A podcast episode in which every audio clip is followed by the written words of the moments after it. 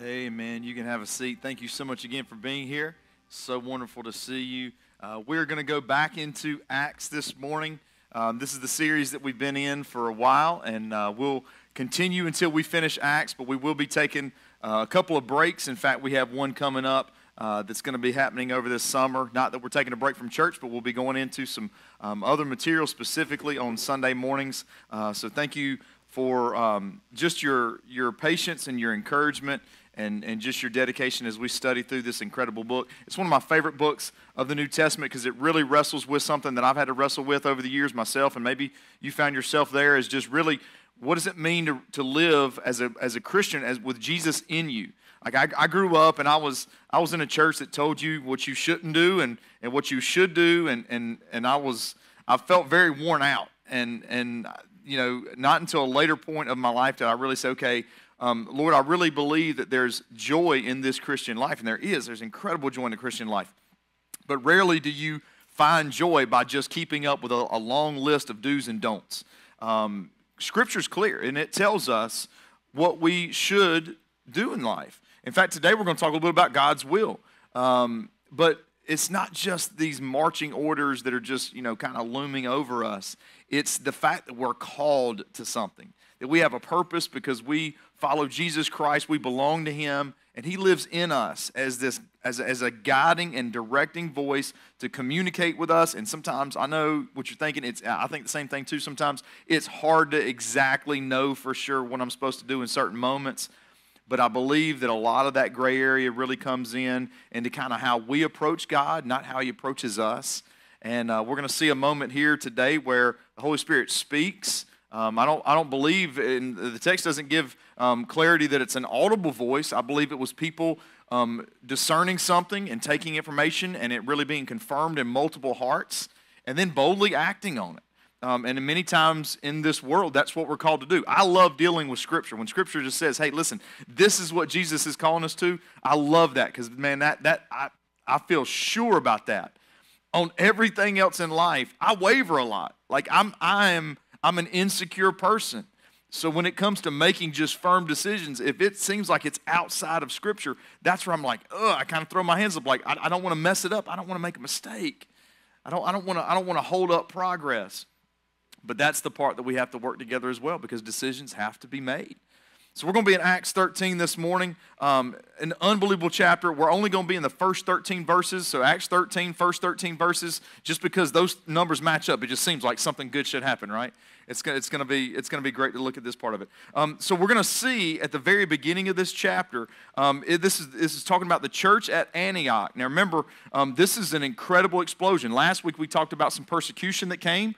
Uh, we talked about one Christian, Peter, who was rescued and freed. Uh, one of the things that I didn't bring up in this service at this time, but I did in the 1045, and I really just believe it was because God just put it um, very clearly on my heart then and just seemed to really bring it out of Scripture. Um, that is worth mentioning because I think it's part of the heart of the worship time that we had this morning. Um, if, you, if you go back and look at that or you go back and listen to that message, you'll notice in chapter 12, Peter is able to rest when he's locked in prison, he's able to just to find really rest and peace in that moment. He finds rest before he finds complete freedom and liberation. Before he's released from prison miraculously by God, before the freedom comes, the peace and the rest shows up because he's, he's enough at peace for his body to be able to actually fall asleep. I don't know about you, but if I'm stressed, I don't just fall asleep. My mind is going and going and going. That's why I have to really put a lot of time in prayer to say, Lord, let me, let me hand this to you because I know that I need rest. You want to give me rest. And God, anyway, you can do more with this than I can do. And what we see is we actually see him having a great deal of peace and comfort, enough to actually sleep before freedom came. Uh, in other words, freedom many times represents to us being done with something, it being over, it being, being out of its grip. So it's an incredible truth that we see. Here, we're, we're, we're now at this church of Antioch where Barnabas went and got Saul and brought him into because he's not fully being referred to as Paul yet. Um, we're going to start reading verse 1. Now, in the church at Antioch, there were prophets and teachers. Now, it's going to getting ready to list five names. Um, th- these are people that this is not necessarily all the leaders of the church, but these are people that were are named as examples, so prominent enough to be known publicly by the church. now, please understand this. If I if we sat down and we talked about something just generic, like uh, what are your what are your five favorite places to eat? Um, you're probably going to rank those based on some level of kind of personal bias. You may say, okay, well, my five favorite places to eat. Your mind may go straight to lunch because that's kind of when you pick and choose where you go eat lunch. Um, it, it, may just be based off of how far away they are from your work or your house because nobody knows right now whether you're going to have gas next week or not, right? So, based on how you list those things, has a little bit of personal bias in it. But now, in Greek culture, if they were going to write a list consistently, it was going to go this way greatest to least. If you said, all right, five names, five names of teachers and prophets of the church, they're going to start with the one that's considered the most prominent, the most something, and they're, they're going to end with the person that has maybe the least amount of notoriety. So listen to this. Um, number one is Barnabas. You remember Barnabas, son of encouragement, the one that keeps going and seeking people and bringing them in and encouraging them and presenting them and presenting the work that God's doing in their life? Man, if you just really have the spirit of encouragement, you won't have to you won't have to worry about being taken to the top of the list on anybody's top 5. You'll just find your way there because God uses just an encouraging voice so much in people's lives. It's so magnificent, just a word of encouragement, how you can bring that to somebody. If God prompts you with somebody on your heart, please don't pump the brakes on that and think, well, you know, they're busy or they may not have time or they have a lot going on.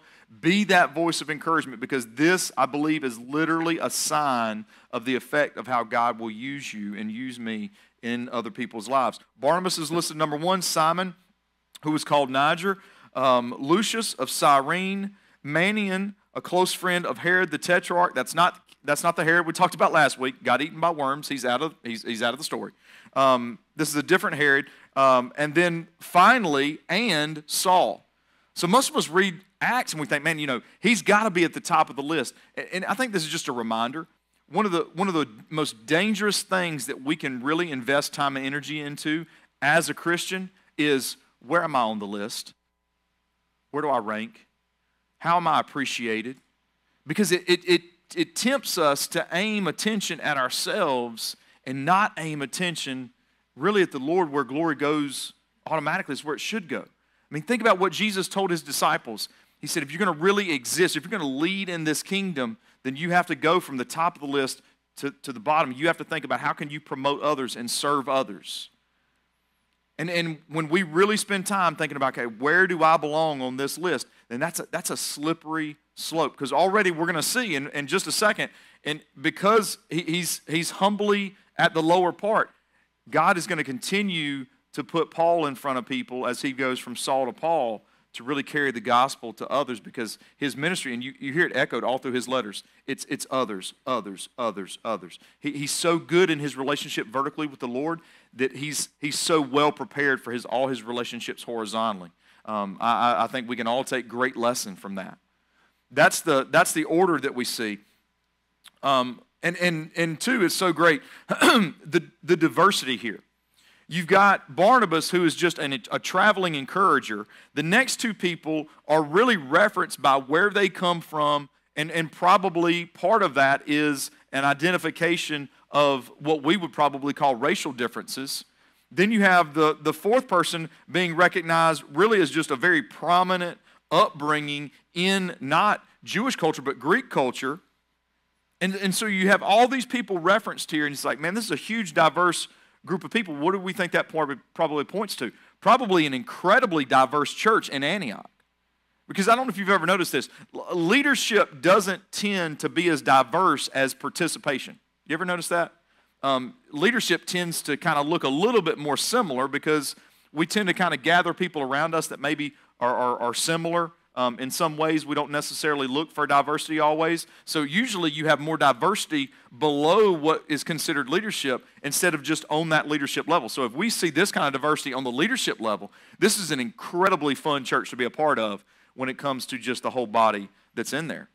Verse 2 as they were, one, as they were worshiping the Lord and fasting, notice that. As they were worshiping the Lord and fasting, the Holy Spirit said, set apart for me Barnabas and Saul for the work to which I have called them. Then, after they had fasted and prayed, and they laid hands on them, they sent them off. Now, this speaks to what I think a lot of us would refer to as God's will. Like, what, what does God want done in this particular scenario?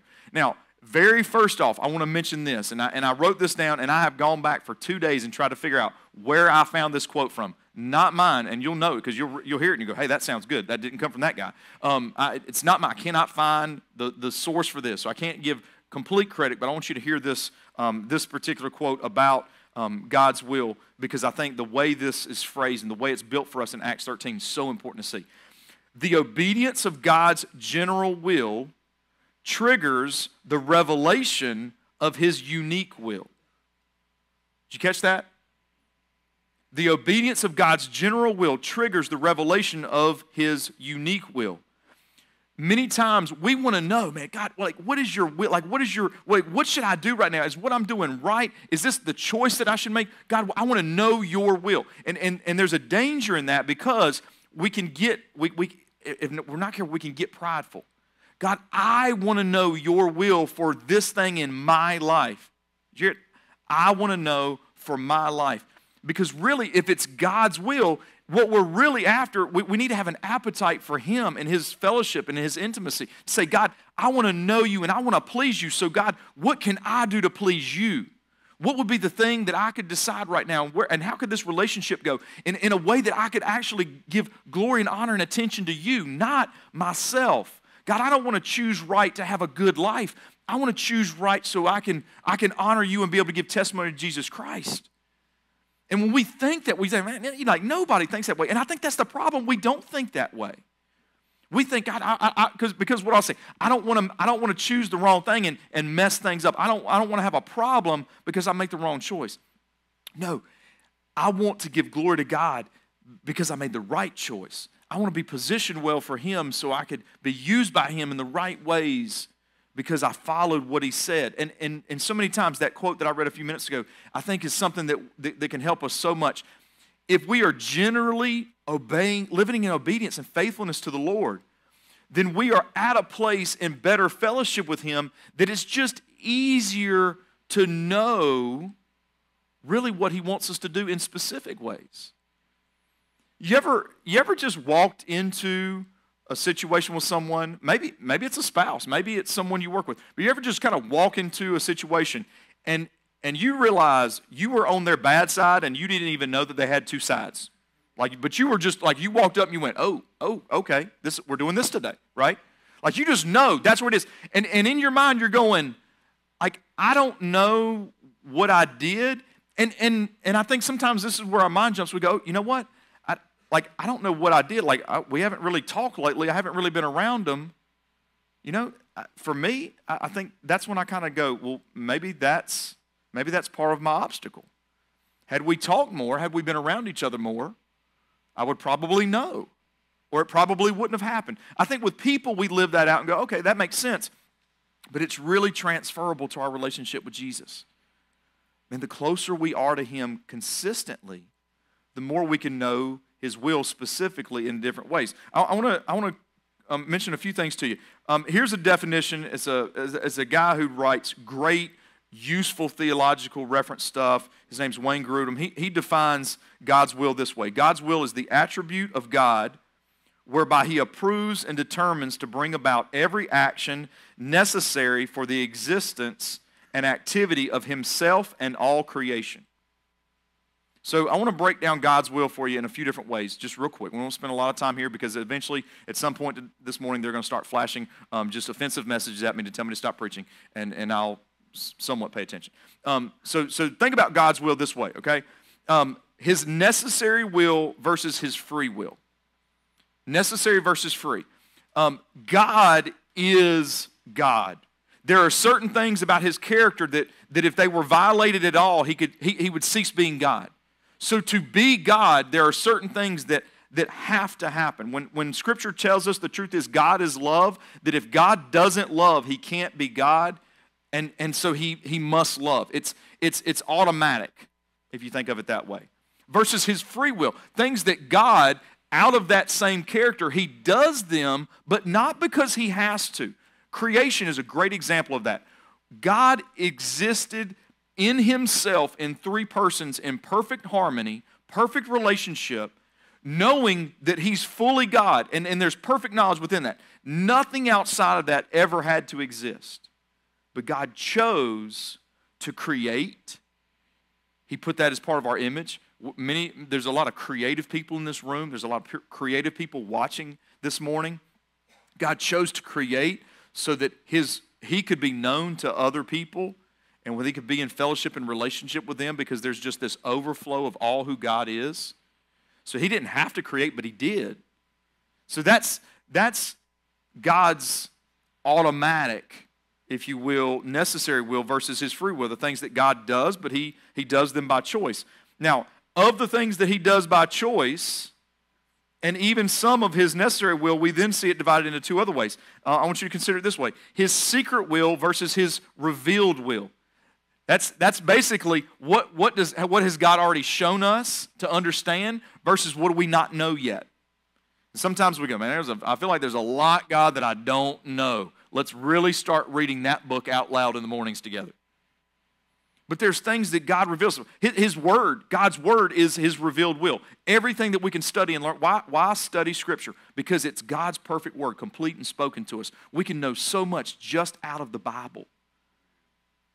I mean, we just, we just, but we have to study, we have to dig into it so God's Spirit can then also educate us through that. And there's times where God then reveals something outside of the Word that's going on in our life, or, or just even a truth from the Word. He helps us to, it, it enlightens our understanding. It's just not automatically what we understand.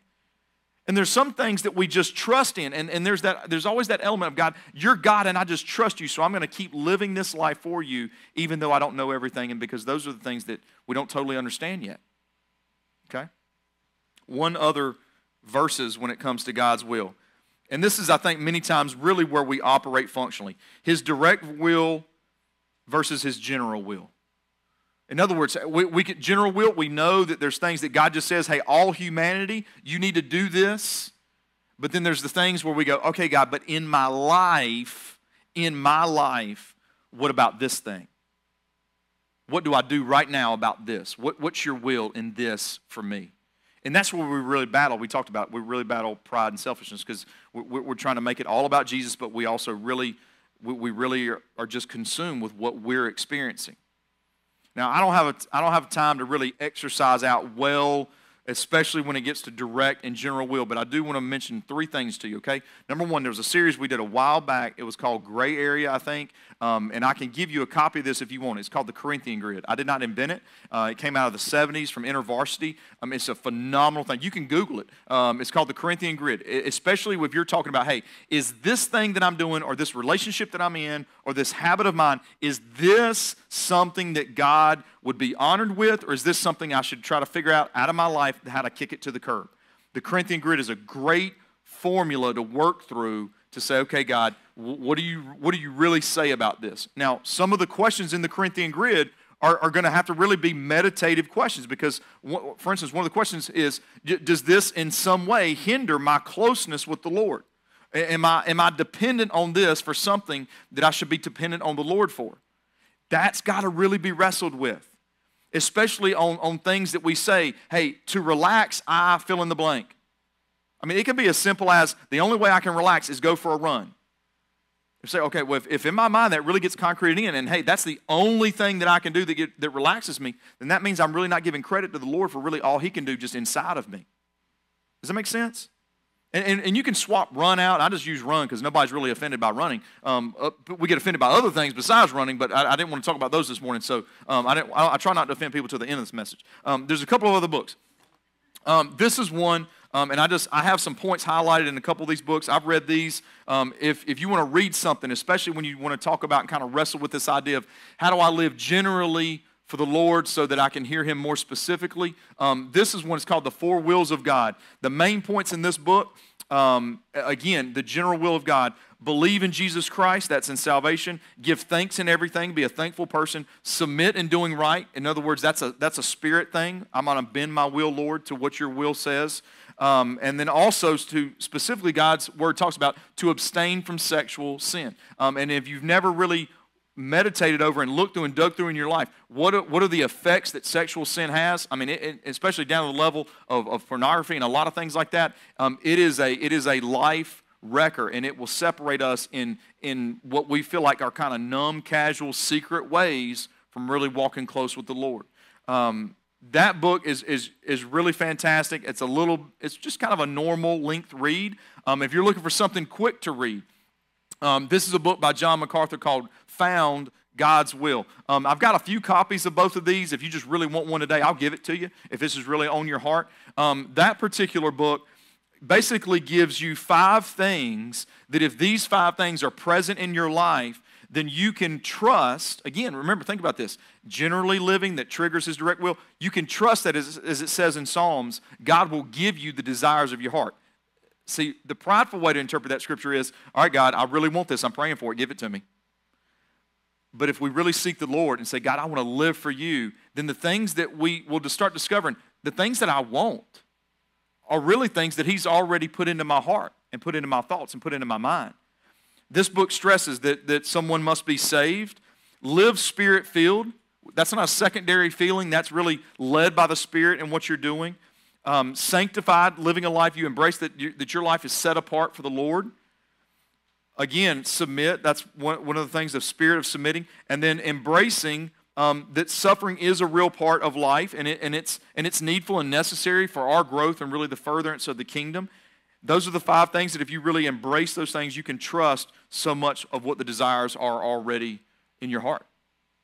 So hopefully, um, and, and, I know that was just kind of three things thrown at you, but uh, hopefully one of those will land if this is something you really want to grow in and learn more about. Verse 4, I'm back to the uh, text in Acts. Verse 4 So being sent out by the Holy Spirit, they went down to Seleucia. And from there, they sailed to Cyprus. Arriving in Salamis, they proclaimed the word of God in the Jewish synagogues. They also had John as their assistant. This, this part of the scripture, I want, to, I, want, I want to do a pit stop here and really talk about opportunities.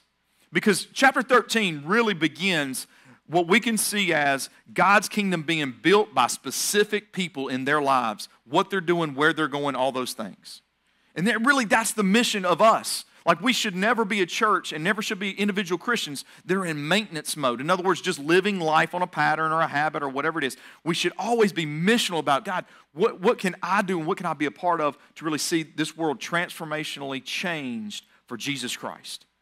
I want to not just love him, but I want to see others love him. And how can we get there? And how can you use me for that? So as we as we think about this, we, we have to find opportunities in our life. The first opportunity that we see are these people that, that went, Barnabas and Saul, they also had John Mark with them. The, the first opportunity that we see them seize is, is to go and teach in the synagogue. Now, um, you may say, okay, that, that must have been something that was just kind of a religious privilege, or they must have had certain papers or permissions with them. No, synagogues in these kind of towns would have been really actually very small buildings. This would not have been a large gathering, a large church meeting. This would have been a relatively small gathering. Um, and if you think about small church environments, um, those are the environments where it's more likely that on a given day you'll hear someone share a prayer request out loud to the whole group. You'll hear someone speak um, more impromptu right? You, you get in a crowd of 10,000, that stuff just doesn't happen as often. That's the, that's the model of the synagogue. That's what you see happening there. And, and here's what would happen to, to kind of challenge thought and to really convict hearts a synagogue would welcome anybody that was really a educated learned person. If you were trained if you were equipped in some area of spiritual discipline you were welcome to come in there and speak. So when they went in there they went in and as they opened the floor to hey who would like to share something? they were like hand up this is me. So they were welcome to speak in the environment. So the environment was welcoming but also we see that the people were welcoming and this is a great truth because if, you read in Matthew chapter 10, Jesus doesn't put on us as believers, and please hear this. Uh, I think a lot of us, we get scared and we get nervous about how do I share my faith? When do I talk to this person if they're lost about salvation? When do I talk to this Christian about the things that I'm seeing and the difficulty that's going on in life? And we really get very nervous and uptight about when should I speak? Here's a great freedom. You ready for this? Matthew chapter 10. Jesus never wanted you or I to carry this idea that we have to just bust through doors and we just have to force our way into conversations and just take the abuse of people for the cause of Christ. In Matthew chapter 10, Jesus talks to his followers about going out and sharing the truth of God's word, okay? Sharing the truth of God's word. He tells them, he says, you need to look for places of peace. In other words, what place and what people are welcoming to the message that you have. And consistently, what we see is, is that there's a story to share from those interactions. People ask questions, people listen, there's conversation after it. You pick up on details of the life that people are going through. But Jesus tells them this about places and people that are unwelcoming. If anyone does not welcome you or listen to your words, shake the dust off your feet when you leave that house or town. In other words, it was a symbolic ritual to where they would say, okay, kick the dirt off your shoes because as you walk to the next place that the Lord leads you, don't carry that abuse, don't carry that sadness, that discouragement with you because that could really hamper you in your next opportunity. And isn't that great? That allows us to trust the Lord that, that if an environment and a people are unwelcoming, that we can say, hey, Lord, you're the, really the one at work here. If it's not for me to speak into this people or this place, then you're going to allow me to go somewhere where it is. And I trust you that you're going to send someone else to do it. And we, man, sometimes we, we kind of get in this, this forceful mindset of, well, hey, if I don't force a message down someone's throat right now, God's not going to do something. Okay, but if we force, we actually may wreck the gospel's message into somebody's life. We may really cause damage. We have to make sure that it's the Lord guiding us. Now, we, are talking about sharing the truth. So I want to put the truth in perspective. I want to read a verse out of, um, actually, a couple verses out of 1 Peter. But in your hearts, regard Christ. This is, this is Peter, the one that we saw, you know, freed last week. But in your hearts, regard Christ, the Lord, as holy, ready at any time to give a defense to anyone who asks you for a reason for the hope that is in you. Yet, do this with gentleness and respect you ever, you ever talk to somebody and somebody's just like, you know, look, I, I just got I just got to tell the truth. I just got to, I, I got to be able to speak honestly. We're like, yeah, we know. We know. When you deal with somebody like that, you, you don't have any trouble saying, hey, give me your honest opinion. And please, can I have it with a side dish of hurt and sarcasm? Right? Like, like it's like they're, they're like, no problem. I already have it made up. I just, I just kind of cook this in a hot, nasty stew that I spew out all the time. Notice what the Word of God says about sharing the truth. Because here's the, here's the thing as Christians, we can make true statements that is very different than sharing the truth. Very, very different. Because the truth, like, Jesus, like it says about Jesus, Jesus was what? Jesus was the truth and grace. We're specifically told here by Paul we need to speak with gentleness and respect. What does that mean? Go to Ephesians 4 and read about communication. If we speak in toxic ways, if we're rude, if we're aggressive at times that we shouldn't be, we're, this, we're getting ready to see that Christians aren't called to be like spineless people. But, but if, if, if, we're, if we just come in hot at the wrong time, we can say, hey, I'm, I'm being honest, but we're not being godly. So, which one do we want to win? I'm, I'm not promised, I'm not preaching to you. I, I'm, this echoes in my heart very loudly. Okay? Now, verse 6, we're going to see a different level of opportunity because I think these verses are really important for us to know. When they had traveled the whole island as far as Paphos, they came across a sorcerer, a Jewish false prophet named Bar Jesus he was with, and, and okay, now we're going to come back to him in a second. He's really, this is going to get really intense with this guy, but I want, to, I want you to really focus on who he's with. He was with the proconsul. This guy would have been appointed into office by Caesar, okay? This guy was the most prominent person on the land that they were walking on. If they're going to get an audience with somebody, they are getting ready to get an audience with a guy that is straight at the top. It doesn't say this in Scripture, but in my heart, I just want to believe that Barnabas and Saul, as they were getting ready to walk on the dirt that he governed, they were just like, Lord, give us the most authoritative set of ears in this whole place. We want to we want to share the gospel with the person that, that, that could have the most influence on people's lives and the decisions that they make. I don't know that they did, but in my heart, I just want to I just want to know that bold prayer was there because of how it gets answered.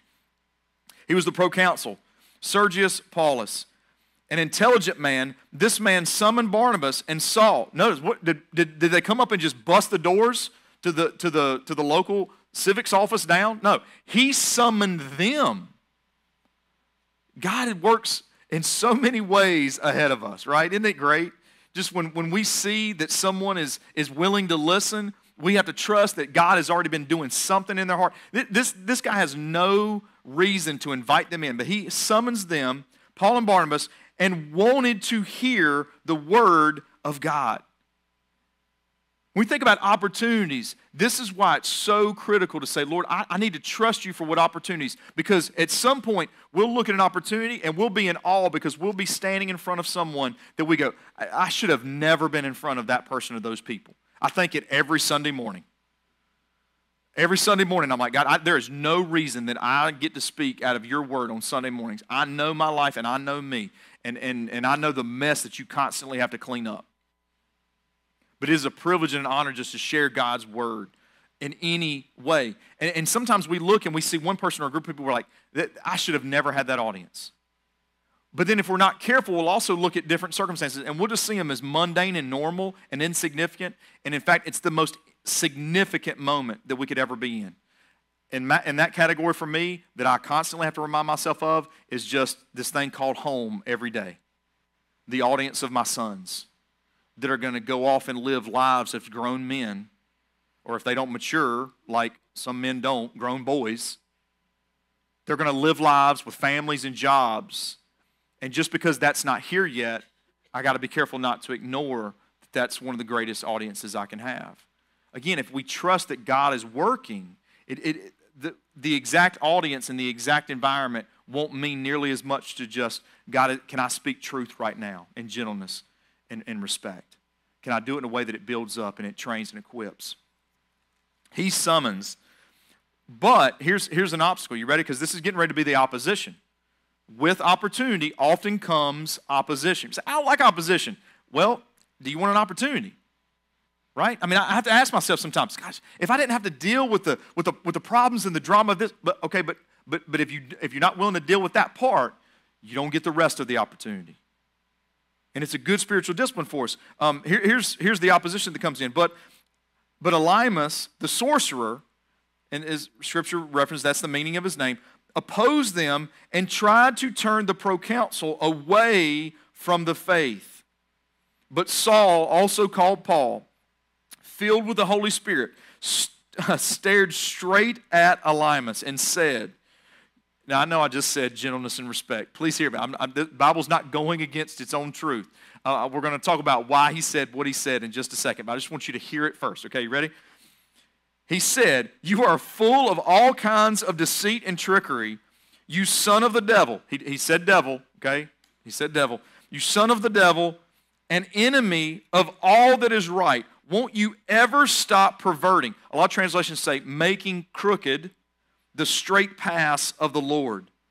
Now look, the Lord's hand is against you. You are going to be blind and will not see the sun for a time. Immediately, a mist of darkness fell on him, and he went around seeking someone to lead him by the hand. When, as believers, do we step up and, and, we, and we become more assertive and more serious in a situation. I, I want to start with there. When do we really lock in to go, okay, this is not a passive moment for us? First of all, I want to tell you this. I don't believe that Saul becoming Paul was, was just angry at, and he was just against Elymas. I, I don't believe that it, this is supposed to teach us to target someone. What did Elymas represent? we already talked about it. He represented being an obstacle for someone else hearing the Word of God and believing in faith. The way that Paul described him was, he said, you, you, You're making crooked the straight path of the Lord. In other words, God, you talk about God's will, He has got direct plans to get His truth and His grace and His peace and His love and His salvation into the lives of people. He has a direct plan for us as believers to grow in our faith and live differently than we've ever lived, live tra- changed, transformation transformational lives, really just, I mean, completely molded and gripped by the gospel. He has a direct will for that. So, people and things that get in the way, in other words, something that would stand in the way of it happening directly and then it would have to wrap around them and move around them to accomplish God's plans, that is an obstacle to the gospel. And those kind of obstacles, as believers, we can't be tolerant of those. But we have to do it in a way to where we're really wrestling with this, this difficulty of if it's truth, it's got to be in gentleness and peace, but I can't be satisfied if something is in the way of the gospel. How do we really know what Paul's heart is? Man, so Paul's heart, man, he must have been angry. Like he he pronounced like this, this awful curse over this guy. Hang on a second. Hang on a second. Do you remember when Paul got saved? As Saul, he was on the road. And Jesus came and he said, Why are you persecuting me? In other words, he said, This is not really about all these people you're going after. This is about me and you. He said, Why are you persecuting me? In other words, the, the, the people that I'm trying to reach, Paul, Saul, you're in the way of that. Why are you in the way of that? What is, what is God, what, what is, I'm sorry, what is Jesus in that moment, God in, in the form of Jesus, what did he say to Saul? You're going to lose your sight. You're going to be led around for a time. It's the same thing. Yes. Was he bold? Yes. Did, did he just say, hey, I, like something awful? He's, he, he's basically just saying, hey, listen, what I've experienced and the seriousness that I know of about how Jesus sees his own message of love and the grace, and I've seen what he does to, to, to move people out of the way, but also to bring people to him. I, I believe that, that Saul saw this as a serious opportunity for Elymas to go, hey, this is, this is a power that's not, man. he's a sorcerer. If anybody could do, muster up a trick here, if anybody could cure themselves, you would have thought it would have been him if it was real power. But Saul pronounces over him the same event that happened to Saul, I believe, I really do believe, as an opportunity for him to come to the same awareness. Saul was convinced, hey, God's, God's trying to get you too, Elymas. You're in the way of the gospel now, but he wants you too. So, what he pronounces over him is the same thing that he'd already walked through. But and he knew as he walked through it, there was grace on the other side, and he trusted God for that grace. So, when we as believers have to say, okay, we, we, we got to stand up for something that's really an obstacle to the gospel in someone's life or, or, or a scenario like that or an environment, we have to be careful that we don't just go and pronounce something that's worse than what we've ever experienced. We have to continue to trust the Lord we have to continue to say, okay, this is how God you've worked in my life, and I want to give this person the same opportunity. I want them to hear your truth. I want them to have an opportunity to respond to it. Boldness can exist in that way. I'll, I'll be honest with you. Like I, the, chapter 13, and there's some of this stuff in here. I, I hope I'm saying this well. I hope this is really jumping off the page or the screen or whatever it is for you to really understand what God, all the ways that God is working in this and how He works with opposition and when he does want us to stand up and when he wants us really to be in gentle and a peace mode. Because it, it, on some levels, it's just, I, I like I, I, can see it and I, I, feel like God's speaking so much and I, I hope I'm not, I hope I'm doing it credit. So Saul pronounces this over him. Verse 12, it says, Then, then, okay, opposition is not the end. When, when, when something stands against you, it's not the end of things. God still is working. He's still going to lead you to the next step. Then, when he saw what happened, this is the proconsul. When he saw what happened, man, wouldn't it be great if the first time we share Christ with somebody, they receive salvation? It'd be phenomenal. Man, we would tell everybody because if it, one conversation done, that, that would be amazing. Statistically, still, it's, it's still the same thing. Between seven and eight times, fully someone hears the gospel of Jesus Christ and how they can be saved on average before they really repent of their sin and, and, surrender their life to Jesus Christ. Some people, you may go, i have been praying and witnessing to somebody for years. They like, if, if 7.8 is the average, then, man, they've really got to be taking this thing north. I know, I know, but, but God's working in their life. Be patient. Be patient along with the Lord. When he saw what happened, the proconsul believed. Notice it doesn't say, then when he heard the exact phrasing the way that Saul put it, he believed. so much of someone's relationship with Jesus, God uses you and He uses me. But He doesn't have to have the perfect version of us to speak clearly to draw someone. He heard the truth, but the truth needed to match an experience. He needed to see evidence, power in something. And he saw it. He saw Saul share the gospel, how, how, how true Jesus was. And, he, and, and then he saw the effect of what happened to somebody that was an obstacle to, to the gospel. And he went, Whoa, this is real.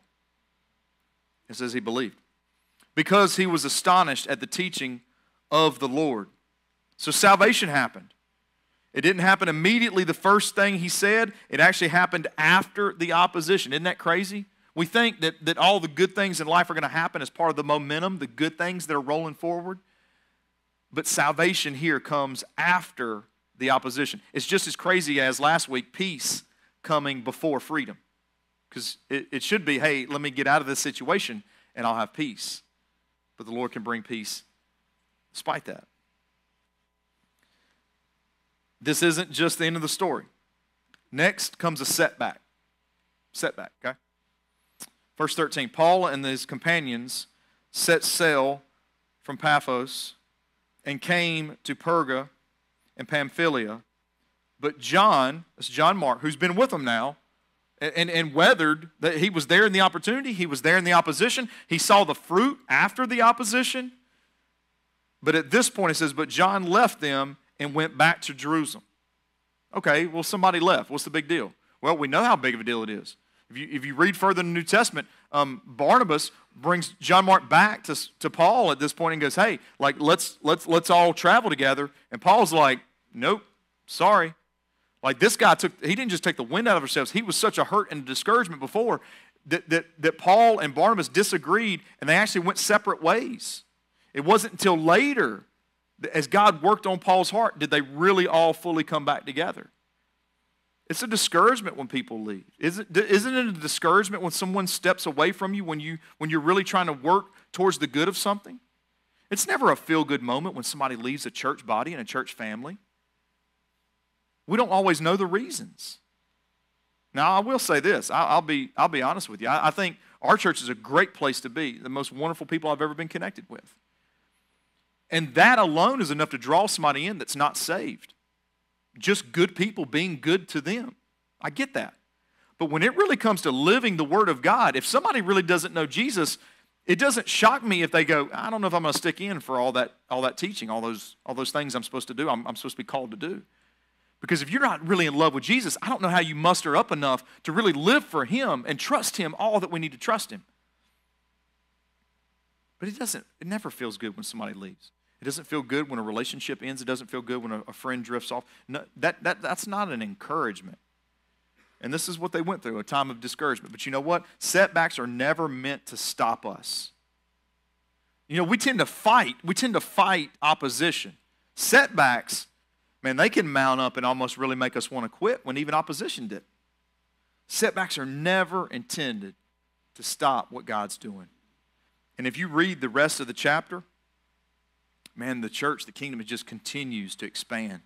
God's just doing stuff miraculously all over the place.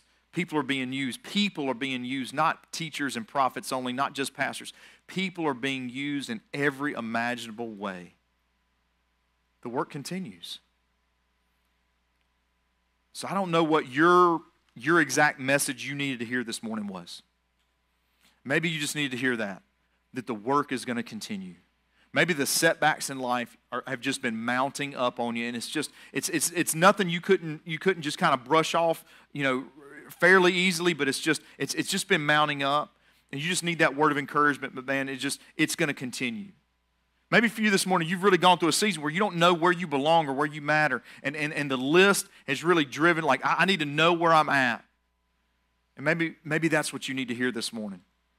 The, the, the, the list is actually failure because the Holy Spirit had a general purpose for them all. They were living it. They were fasting. They were praying. They were doing all this things. They were worshiping. There, there, was a lifestyle that he was calling them to, but he said also within that lifestyle, I'm going to pick one and five and I'm going to send them all over this world to build this kingdom. One in five was a reference of their definition, not the Holy Spirit's. He had a specific intention. It didn't matter where they saw themselves or where their name was listed. It doesn't matter what you've done or what you've been or any. It, it, it matters what God sees in you and wants to do through you. Man, but maybe you're fighting it right now. You've got an, you've got an, an alignment in your life that, that may be something physical or it may be a person, but it, but it is just, it is standing in the way of what you believe God can do in your life. And, and it may not have any idea about what you're going through. It might just be the thing or the person that's just, it seems like it's opposing everything for you right now. And, and that alone, you just go, this, this can't continue, this can't stand. And, and, and listen, I want to tell you something. God has power over that thing or that person as well. But, but if we continue to try to try to handle them and do it and, and take care of it ourselves, we may not end up in ultimately the place where God can use us just in, in every single way. We may live in discouragement longer than God ever intended for us to uh, even exist there. And this morning, you, you need to know and you need to hear you have the freedom to proclaim God's truth over whatever that thing or that person is and not allow them to be the opposition that holds up progress, but, but, but for the kingdom work in your life and around you for it to continue. And, and I, I want to I wanna tell you that God can work in so many ways. Remember, remember last week, peace, peace, rest before liberation. Someone doesn't have to completely leave your life before God gives you the mental and the spiritual victory over what they're doing to you. God even doesn't have to remove the physical condition before you live above that. But you better be careful because when we really surrender things to God, you don't know that that physical condition won't go away. You don't know that, that person won't be removed and God gets the glory and, and things that will happen as well.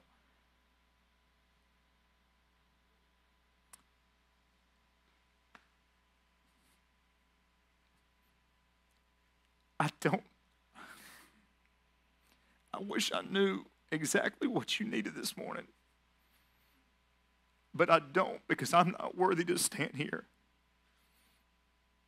Because in my mind, my mind tells me that if you're worthy to stand up and share the gospel, you should just be able to know everything and see everything, and, and that's just not the way it works. But I just know that God wants to use us as a group and you individually, not just to be changed yourself, but to change everything around you for the glory of Jesus Christ. And I know there's stuff that's warring against, against that change. And there's a lot of lies and there's a lot of things being twisted to get you to stop or give up. So just please don't. Just please don't. Can we pray? Lord God, as we sing in the next few moments, God, we want to give honor to Jesus Christ. So as we sing, Lord, help us in our minds and our hearts be committed to the glory of Jesus, the, the attention of Him. So, God, I ask that the freedom would be in hearts this morning. That if someone feels really led to just come forward and pray with someone else, with themselves, just by themselves, just with the Holy Spirit, God, in whatever form or whatever fashion, whether someone's at home and they just need to get on their knees right now, and God, just devote some moments and time to you. God, maybe that's what they need to do. Maybe they need to be seen by their family around them. Lord, that they're just serious, God, about the work that you're doing in their heart and in their soul and in their mind right now. And Lord, that needs to be seen in the house. And Lord, maybe it needs to be seen by someone here. God, not, not that we're doing stuff to be seen, but God, we, we trust how you'll encourage and how you'll speak to another heart that's not ours. So, God, just help us to be obedient. Lord, I pray that if someone here is just really grieved over something that repre- is represented by alignments this morning out of your word, that it's an opposition to God, what they see happening in their life and what they want you to do and how they want, Lord, to live for you, God, that they will be able to bring that before you today, God, for you to speak truth about, for them to be aware, God, that if something's in the way of your direct work, Lord, you will act greatly on our behalf. So, God, if we find that something stays, then we can then live and trust and faith in you, God, that it's there for a purpose and a reason. And Lord, that you'll encourage us and you'll equip us through that as well. God, if somebody struggles with, with, with their appreciation and their identity and their value, Lord, I pray that, God, you will speak deeply into their soul, that, Lord, that, that, that humans create value in things that are meaningless. Lord, and it is only to live for you, to serve others, God, and just to experience the peace that you give us. Lord, setbacks, the things that just happen that most people say, hey, it's, it's going to be okay, it's going to be all right, and we, and we should, and we can almost easily in our own strength just move past. God, they build up and they, they, they, they show evidence later down the line, years down the line, like they did for Paul. God, that, that, that something that could be happening now could be a serious struggle later down the line. So, God, help us to not ignore the things that are going on in our lives, but God, help us to surrender them to you, to take stock, God, in what you're showing us.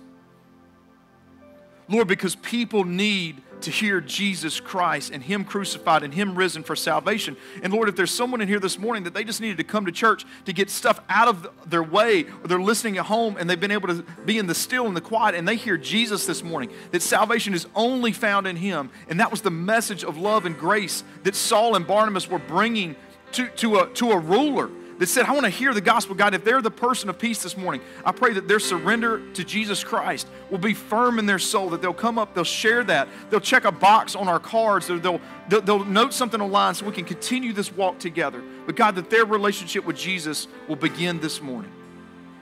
God, I believe in such a real great way that you're speaking right now. So, Lord, help me and help others to be silent where we need to be silent so we can, as a church and as a people and as individuals, God, just surrender our hearts and our lives to you. In Jesus' name we pray. Amen. Would you stand as we as we sing?